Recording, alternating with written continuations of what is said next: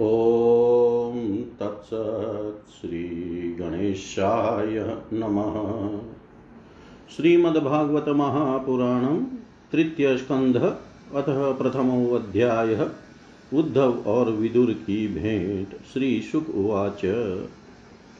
एवमेतत्पुरा पृष्टो मैत्रेयो भगवान् किल क्षत्रा वनं प्रविष्टेन त्यक्त्वा स्वगृहमृद्धिमत् यद्वा अयं मन्त्रकृद्वो भगवानखिलेश्वरः पौरवेन्द्रगृहं हित्वा प्रविवेशात्मसात्कृतं राजोवाच, कुत्र चतुर्भगवता मैत्रेयणाशसङ्गम कदा वा सह संवाद एतद्वर्णय न प्रभो।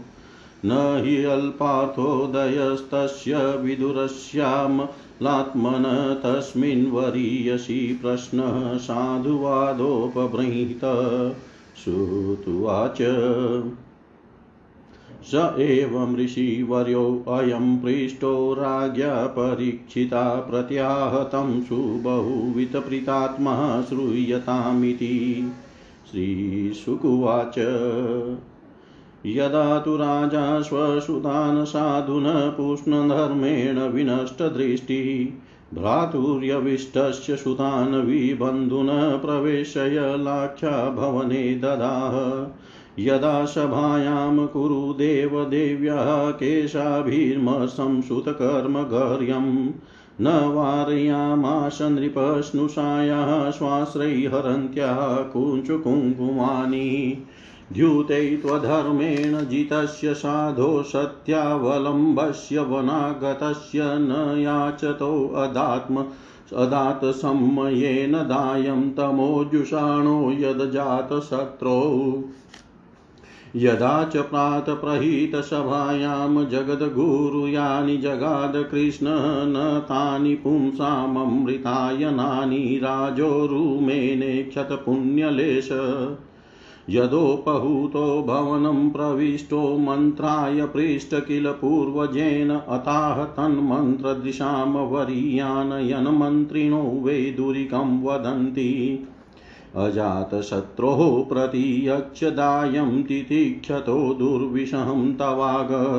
सहानुजो यत्र वृकोदरा हि श्वसनरुषाय त्वमलं विवेशि विवेशि पार्थास्तु देवो भगवान् मुकुन्दो गृहीतवान् सखिति देवदेवः आस्तेष्वपुर्यां यदुदेवदेवो विनिर्जिताशेषनृदेवदेव स एष दोषपुरुषद्विडास्ते गृहान् प्रविष्टोऽयं पत्यमत्या पुष्णासि कृष्णाद्विमुखो गतश्रीस्तस्त्यजाश्वसेवं कुशलो कुशकौशलाय।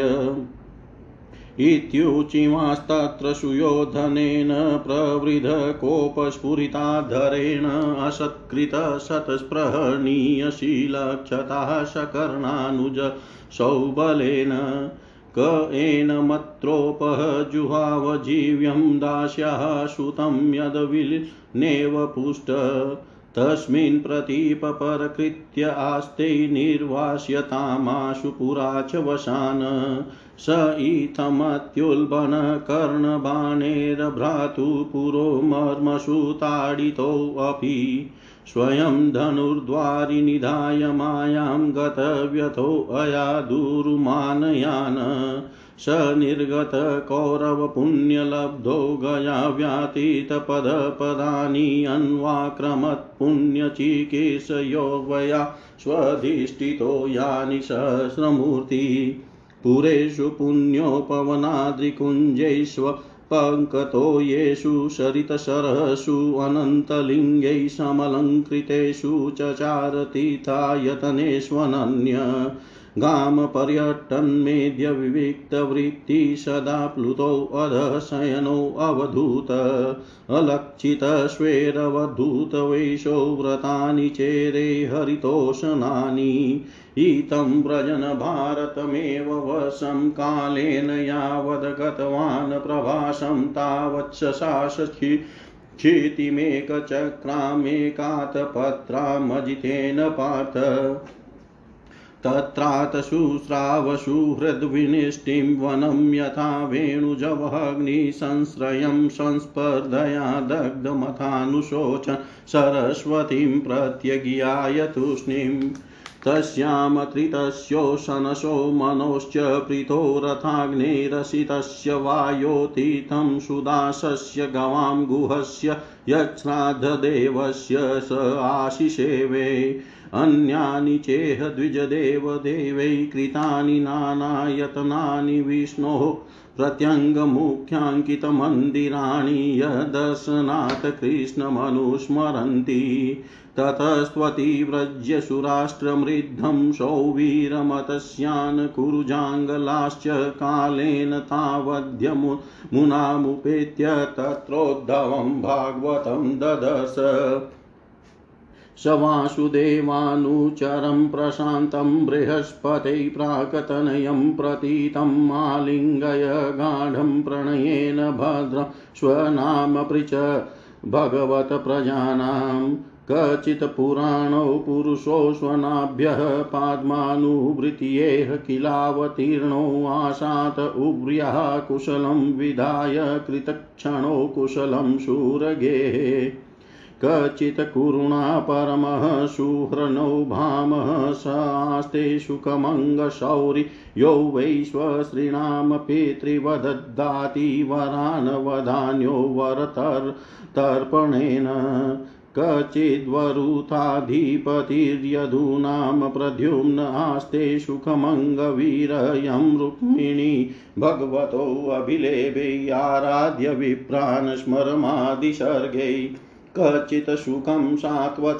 वृष्णिभोजदाशाहर्काणामधिपशास्ते यमभ्यसिञ्च तपत्रनेत्रो नृपाशनाशां परिहृत्य दुरात् कचिद्भरै सौम्यसुतसदृक्ष आस्ते अग्रणीरतिनां साधुसाम्ब असुतयं जाम्बवती व्रताढ्या देवं गुहं यो अम्बिकया धृतोग्रे क्षेमं स कचिद् कचिद्युधान आस्तेय फाल्गुना लब्धधनुरहस्य लेभे अञ्जसाधोक्षज सेवयेव गतिं तदीयामयतिभिदुरापाम् कचित् बुधस्वस्थयनमिव आस्ते स्वफल्कपुत्रो भगवत प्रपन्न।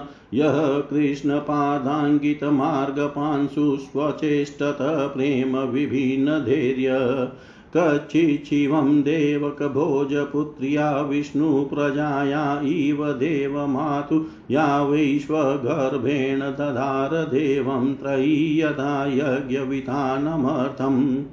अपि स्विदास्ते भगवान् सुखं वो यः सात्वतां कामदुधौ अनिरुद्ध यमामनन्ति स्म शब्दयोनिं मनोमयं सत्त्वतुरीयतत्त्वम् अपि स्विदन्ये च निजात्मदेवं मनन्यवृत्त्या समनुव्रताय हृदिकसत्यात्मज चारुदेष्ण गदादय स्वस्ति चरन्ति सौम्य।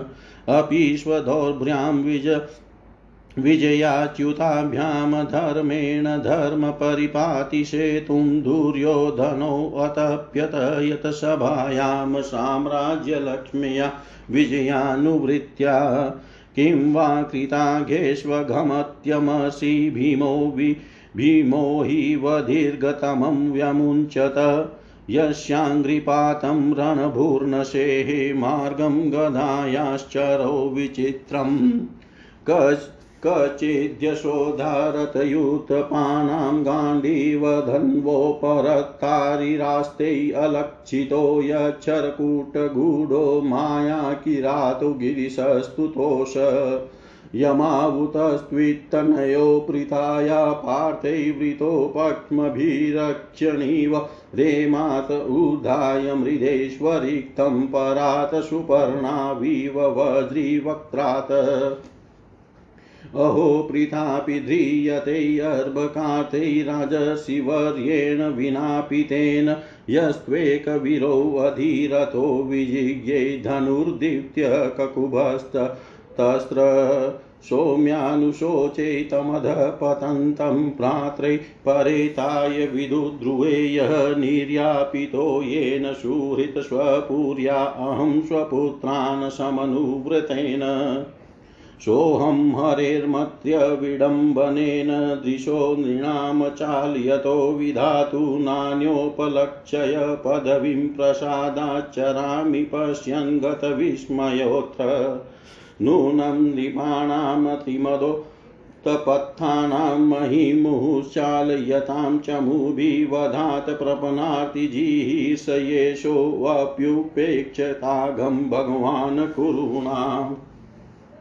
अजस्य जन्मोत्पतनाशनाय कर्माण्यकर्तुग्रहणाय पुंसामनन्वन्यता को हरति देहयोगं परो गुणानामुत कर्मतन्त्रम् तस्य प्रपनाखिललोकपानामवस्थितानामन शासनेष्वै अथाय जातस्य यदुष्वजस्य वार्तां सख्ये कीर्तयतीथ कीर्तै वार्तां सखे कीर्तयतीथ कीर्ते श्री सुखदेव जी ने कहा, परीक्षित जो बात तुमने पूछी है वही पूर्व काल में अपने सुख समृद्धि से पूर्ण घर को छोड़कर वन में गए हुए विदुर जी ने भगवान मैत्रेयी जी से पूछी थी। जब सर्वेश्वर भगवान श्री कृष्ण पांडवों के दूत बनकर गए थे, तब वे दुर्योधन के महलों को छोड़कर उसी विदुर जी के घर में उसे अपना ही समझकर बिना बुलाए चले गए थे। राजा परीक्षित ने पूछा प्रभु यह तो बतलाइए कि भगवान मैत्रेय के साथ विदुर जी का समागम कहाँ और किस समय हुआ था? पवित्र आत्मा विदुर ने महात्मा मैत्रेय जी से कोई साधारण प्रश्न नहीं किया होगा। क्योंकि उसे तो मैत्रेय जी जैसे साधु शिरोमणि ने अभिनंदन पूर्वक उत्तर देकर महिमान्वित किया था। सूत जी कहते हैं, सर्वज्ञ सुखदेव जी ने राजा परीक्षित के इस प्रकार पूछने पर अति प्रसन्न होकर कहा, सुनो।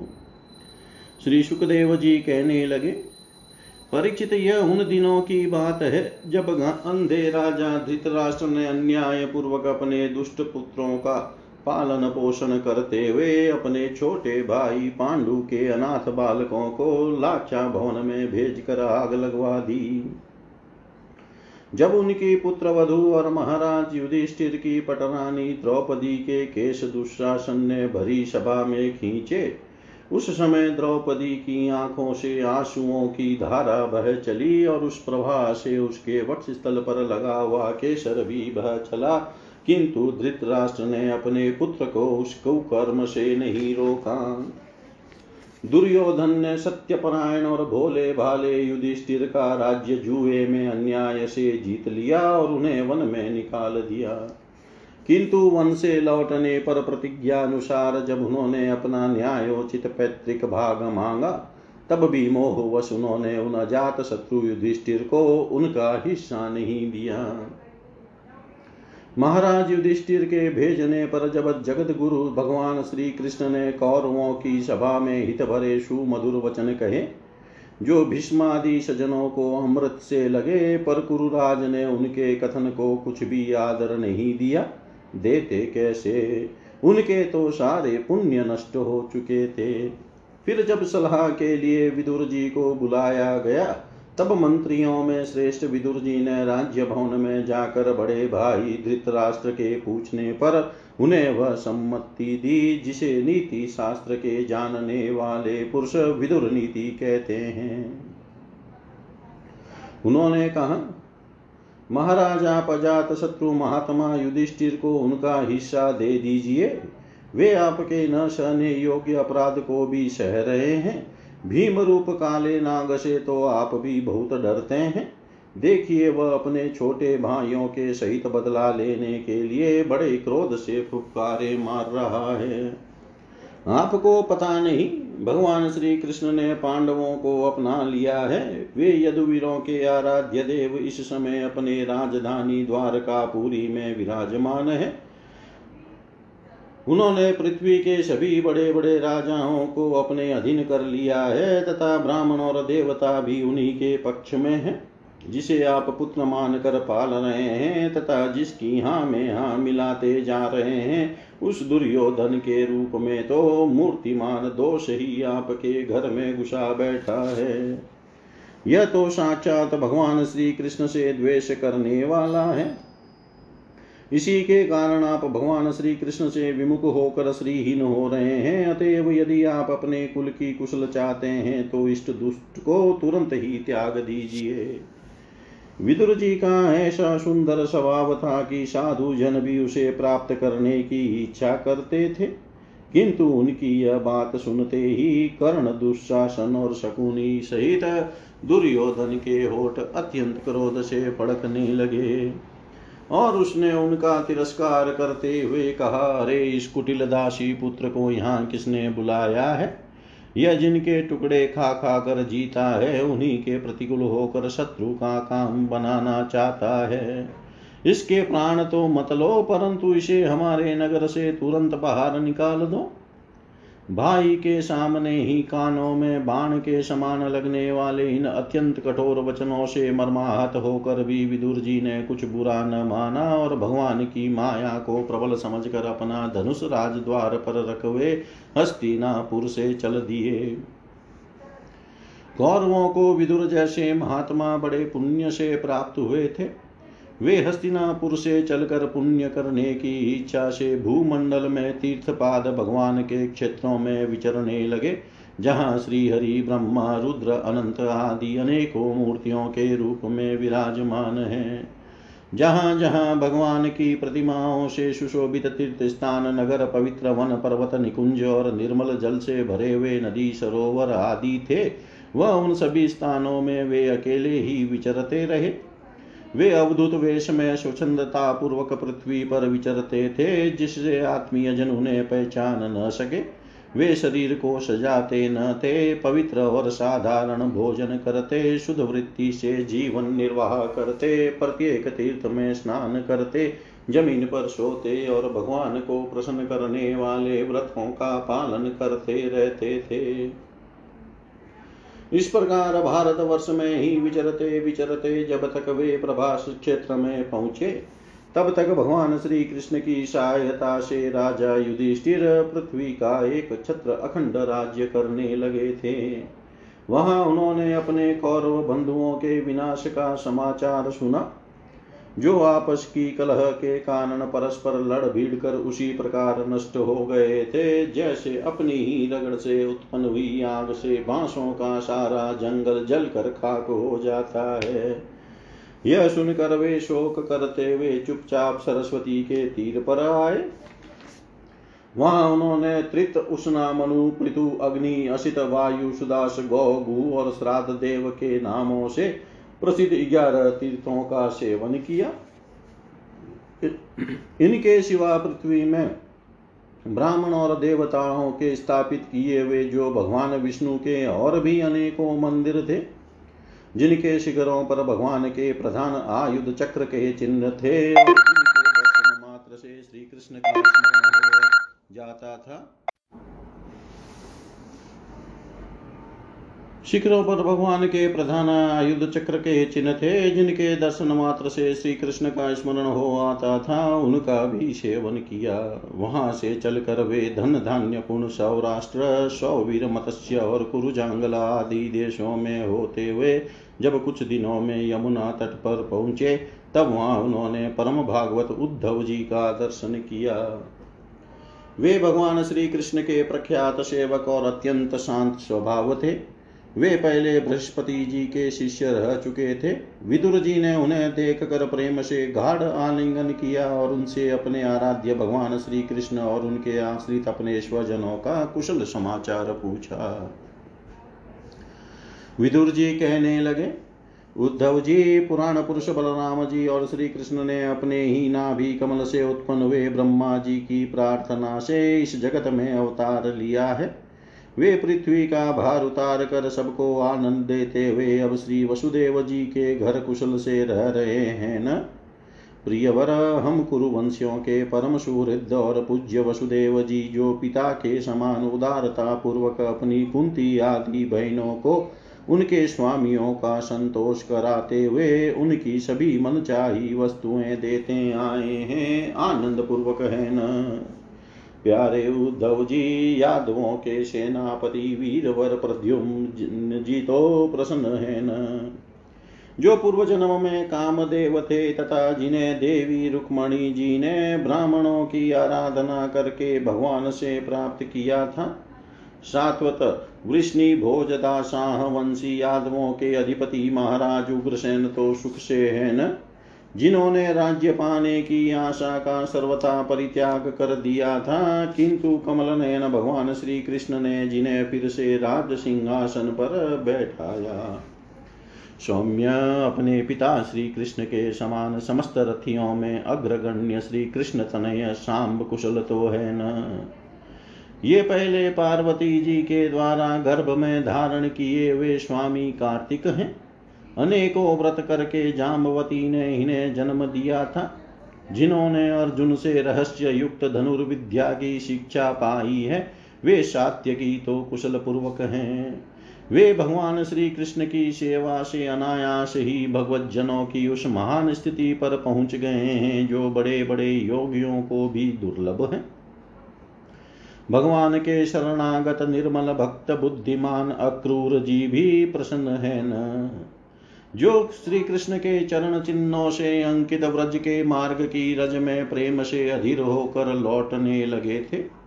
भोजवंशी देवक की पुत्री, देव की जी अच्छी तरह है न।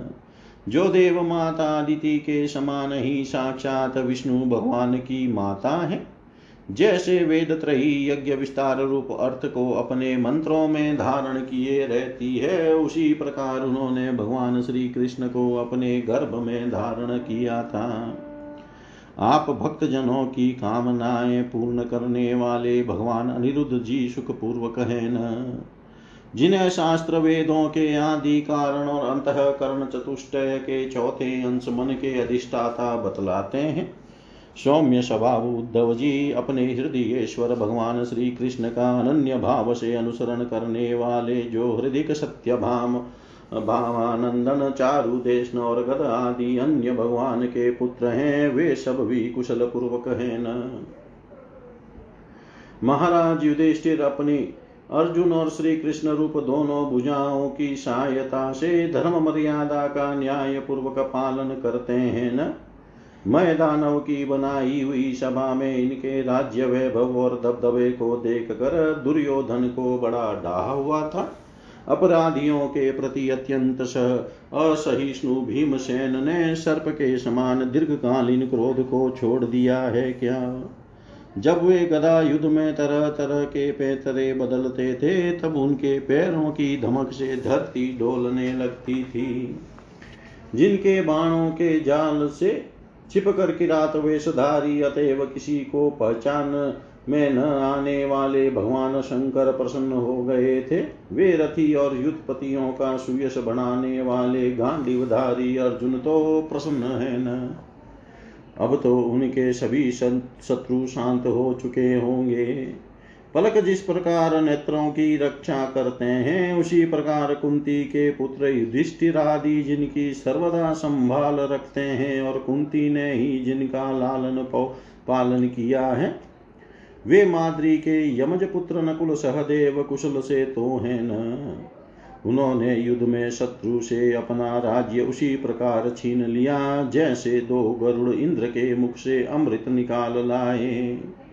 अहो, बेचारी कुंती तो राजर्षि श्रेष्ठ पांडु के वियोग में मृत प्रायसी होकर भी इन बालकों के लिए ही प्राण धारण किए हुए हैं। रथियों में श्रेष्ठ महाराज पांडु ऐसे अनुपम वीर थे कि उन्होंने केवल एक धनुष लेकर ही अकेले चारों दिशाओं को जीत लिया था। सौम्य स्वभाव उद्धव जी मुझे तो अध पतन की ओर जाने वाले उन धृतराष्ट्र के लिए बार बार शोक होता है, जिन्होंने पांडवों के रूप में अपने परलोकवासी भाई पांडु से ही द्रोह किया तथा अपने पुत्रों की हाँ में हाँ मिलाकर अपने हित चिंतक मुझको भी नगर से निकलवा दिया। किंतु भाई, मुझे इसका कुछ भी खेद अथवा आश्चर्य नहीं है। जगत विधाता भगवान श्री कृष्ण ही मनुष्यों की सी लीलाएँ करके लोगों की मनोवृत्तियों को भ्रमित कर देते हैं। मैं तो उन्हीं की कृपा से उनकी महिमा को देखता हुआ दूसरों की दृष्टि से दूर रहकर सानंद विचर रहा हूँ। यद्यपि कौरवों ने उनके बहुत से अपराध किए, फिर भी भगवान ने उनकी इसलिए उपेक्षा कर दी थी कि वे उनके साथ उन दुष्ट राजाओं को भी मार कर अपने शरणागतों का दुख दूर करना चाहते थे। जो धन विद्या और जाति के मद से अंधे होकर कुमार्गामी हो रहे थे और बार बार अपनी सेनाओं से पृथ्वी को कंपा रहे थे। उद्धव जी, भगवान श्री कृष्ण जन्म और कर्म से रहित है। फिर भी दुष्टों का नाश करने के लिए और लोगों को अपनी ओर आकर्षित करने के लिए उनके दिव्य जन्म कर्म हुआ करते हैं। नहीं तो भगवान की तो बात ही क्या?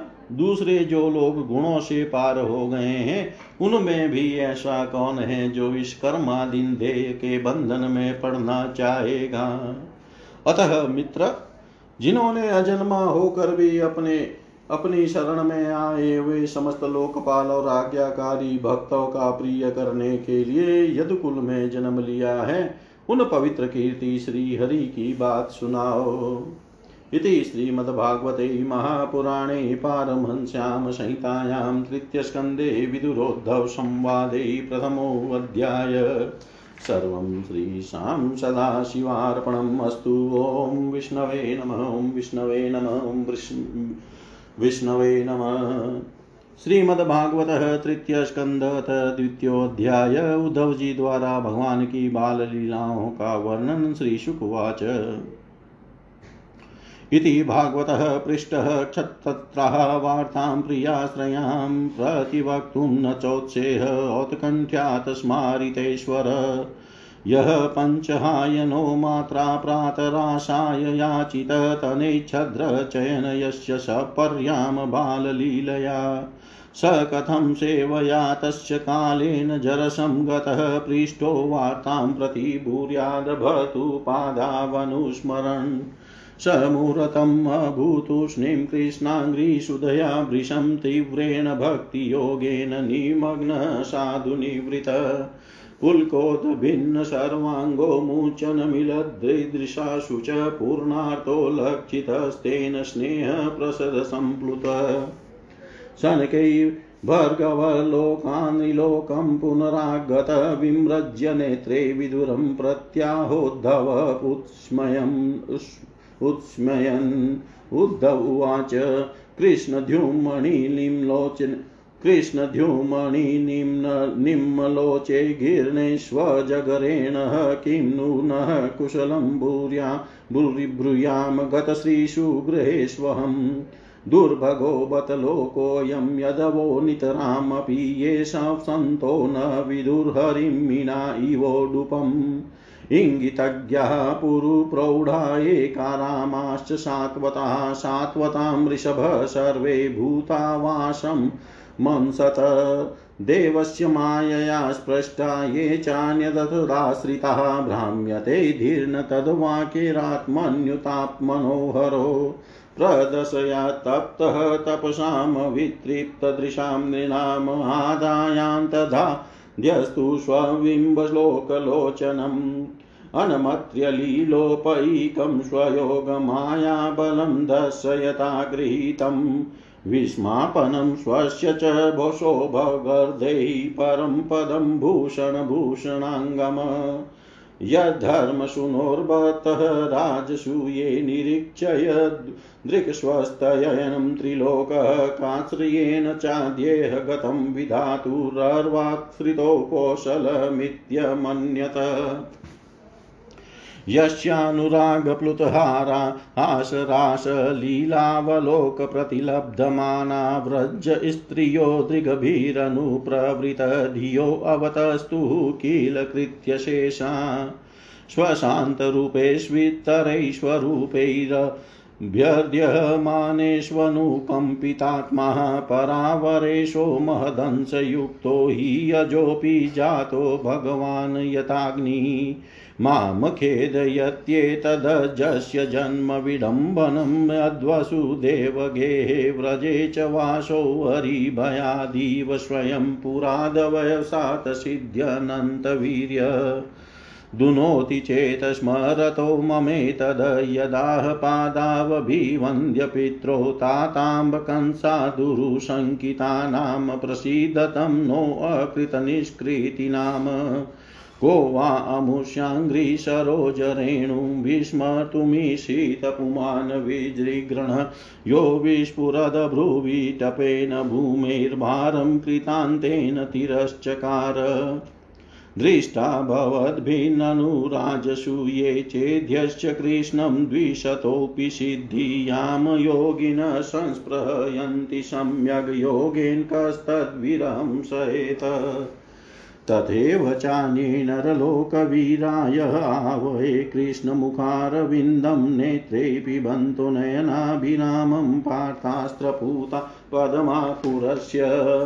स्वयं तत् स्वयं त्वसामयातिशयस्त्रियधीश स्वराज्यलक्ष्म्याप्तसमस्तकामः बलिं हरद्भिश्चिरलोकपाल किरीटकोटयेडितपादपीठ। ततस्य कैङ्कर्यमलं भृतानो विगलापयत्यङ्गं यदुग्रसेनं तिष्ठन्निशनं परमेष्टिधिष्णयेन्यबोधयद्देव निधारयेति अहो बकीयं स्तन्नकालकूटं जिघाशयापाय यद्यप्यसाध्वि लेभे गतिं धात्र्युचितां ततोऽन्यकं वा दयालुं शरणं व्रजेम। मन्ये असुरान् भागवतास्त्रयधीशे सरम्भमार्गाभिनिविष्टचितान् ये संयुगे अचक्षत ताक्षर्यपुत्रः मनसे सुनाभायुधमापतन्तम्। वसुदेवस्य देवक्यां जातो भोजेन्द्रबन्धने चिकेषु भगवानस्य समजेन भियाचित, ततो नन्दव्रजमित पित्रा कंसाद्विबिभ्यता।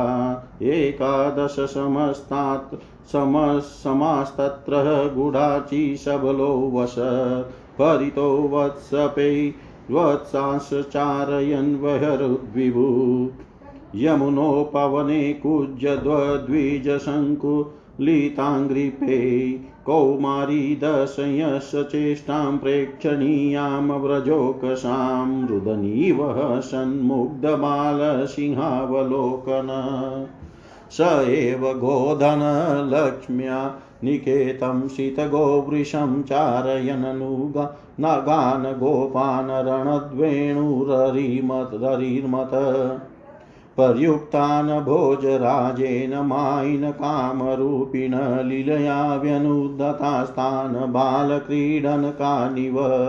विपन्नान् विषपानेन निगृह्यं भुजगाधिपम् उत्थाप्यापाययद्गावस्ततोऽयं प्रकृतिस्थितम्। अयाजयद्गोशवेन गोपराजं द्विजोतमेवितस्य चोरुभारस्य चिकीर्षेण सदव्ययं विभु।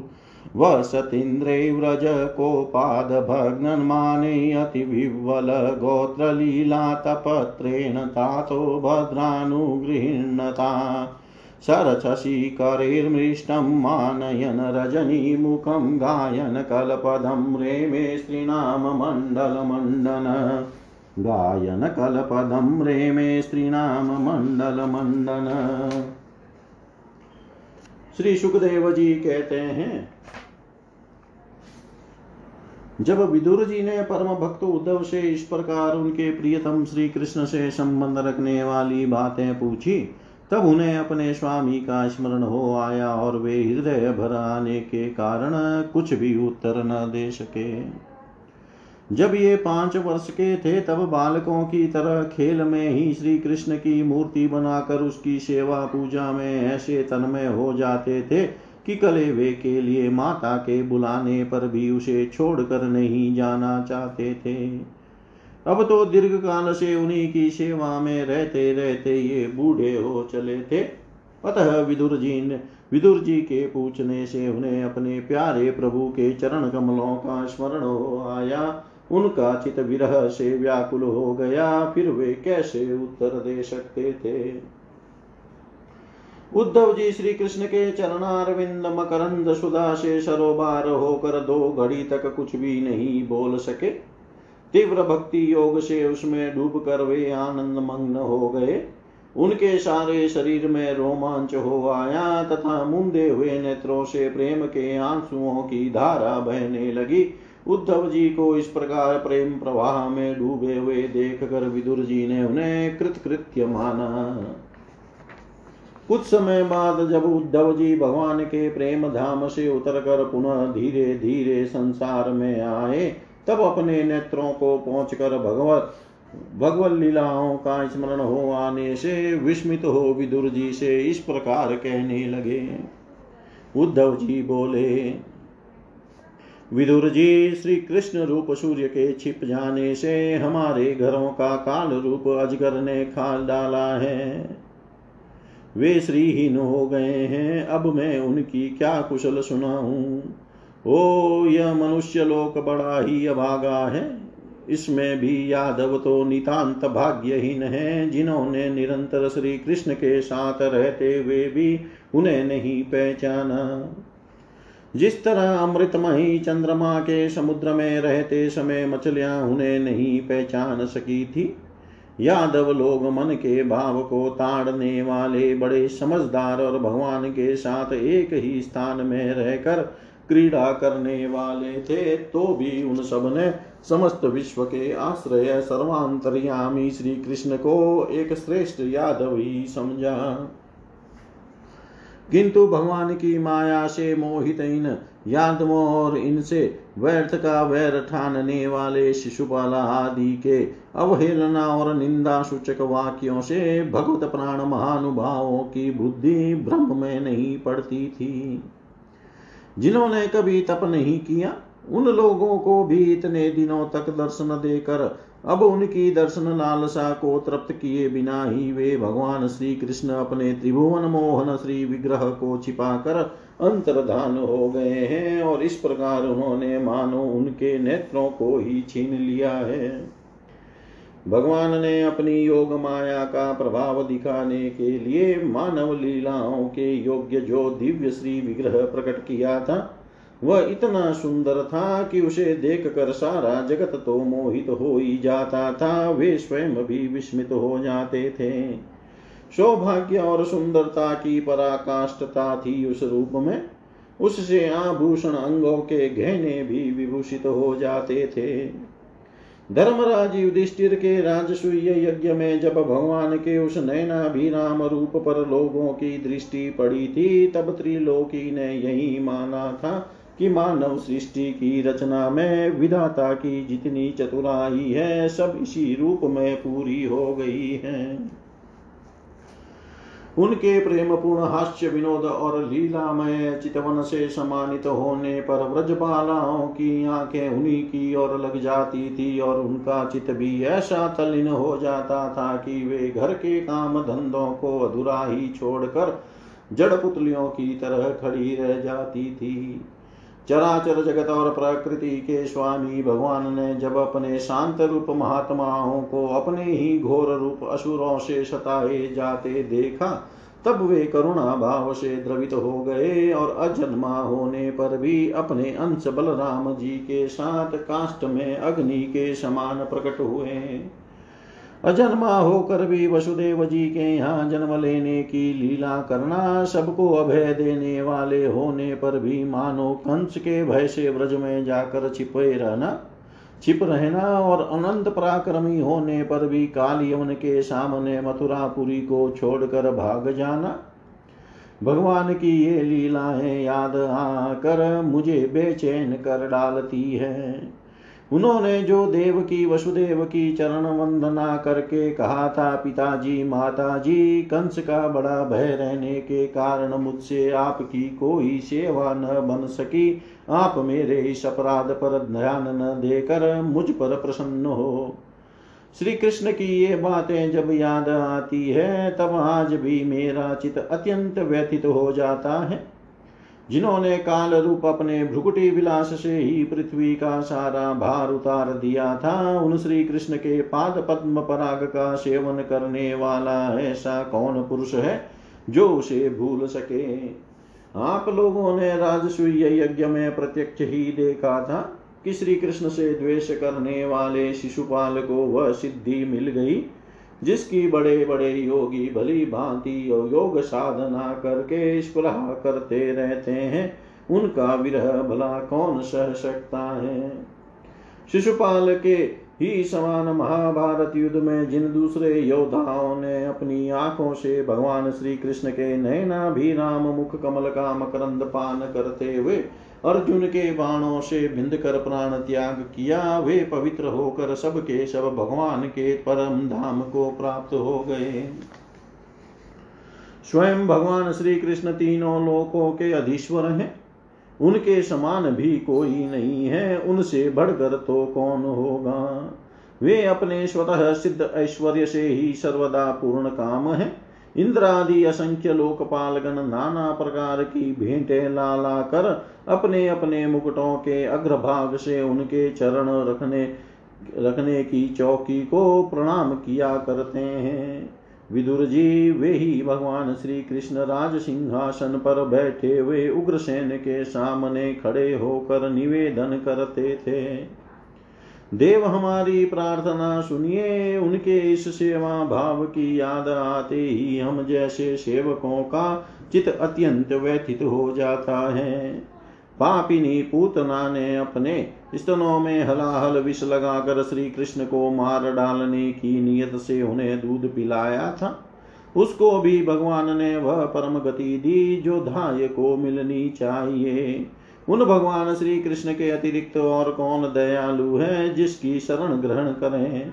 मैं असुरों को भी भगवान का भक्त समझता हूँ, क्योंकि वैर भाव जनित क्रोध के कारण उनका चित सदा श्री कृष्ण में लगा रहता था और उन्हें रणभूमि में सुदर्शन चक्रधारी भगवान को कंधे पर चढ़ाकर झपटते हुए गरुड़ जी के दर्शन हुआ करते थे। ब्रह्मा जी की प्रार्थना से पृथ्वी का भार उतार कर उसे सुखी करने के लिए कंस के कारागार में वसुदेव देवकी के यहाँ भगवान ने अवतार लिया था। उस समय कंस के डर से पिता वसुदेव जी ने उन्हें नंद बाबा के व्रज में पहुँचा दिया था। वहाँ वे बलराम जी के साथ ग्यारह वर्ष तक इस प्रकार छिप कर रहे कि उनका प्रभाव व्रज के बाहर किसी पर प्रकट नहीं हुआ। यमुना के उपवन में जिसके हरे भरे वृक्षों पर कलरव करते हुए पक्षियों के झुंड के झुंड रहते हैं, भगवान श्री कृष्ण ने बछड़ों को चराते हुए ग्वाल बालों की मंडली के साथ विहार किया था। वे व्रजवासियों की दृष्टि आकृष्ट करने के लिए अनेकों बाल लीला उन्हें दिखाते थे। कभी रोने से लगते, कभी हँसते और कभी सिंह शावक के समान मुग्ध दृष्टि से देखते। फिर कुछ बड़े होने पर वे सफ़ेद बैल और रंग बिरंगी शोभा की मूर्ति गोवों को चराते हुए अपने साथी गोपों को बांसुरी बजा बजा कर रिझाने लगे। इसी समय जब कंस ने उन्हें मारने के लिए बहुत से मायावी और मनमाना रूप धारण करने वाले राक्षस भेजे, तब उनको खेल ही खेल में भगवान ने मार डाला। जैसे बालक खिलौनों को तोड़ फोड़ डालता है काल्य नाग का दमन करके विष मिला हुआ जल पीने से मरे हुए ग्वाल बाल और गौवों को जीवित कर उन्हें काल्य दह का निर्दोष जल पीने की सुविधा कर दी। भगवान श्री कृष्ण बड़े हुए धन का सदव्यय कराने की इच्छा से श्रेष्ठ ब्राह्मणों के द्वारा नंद बाबा से गोवर्धन पूजा रूप गो यज्ञ करवाया।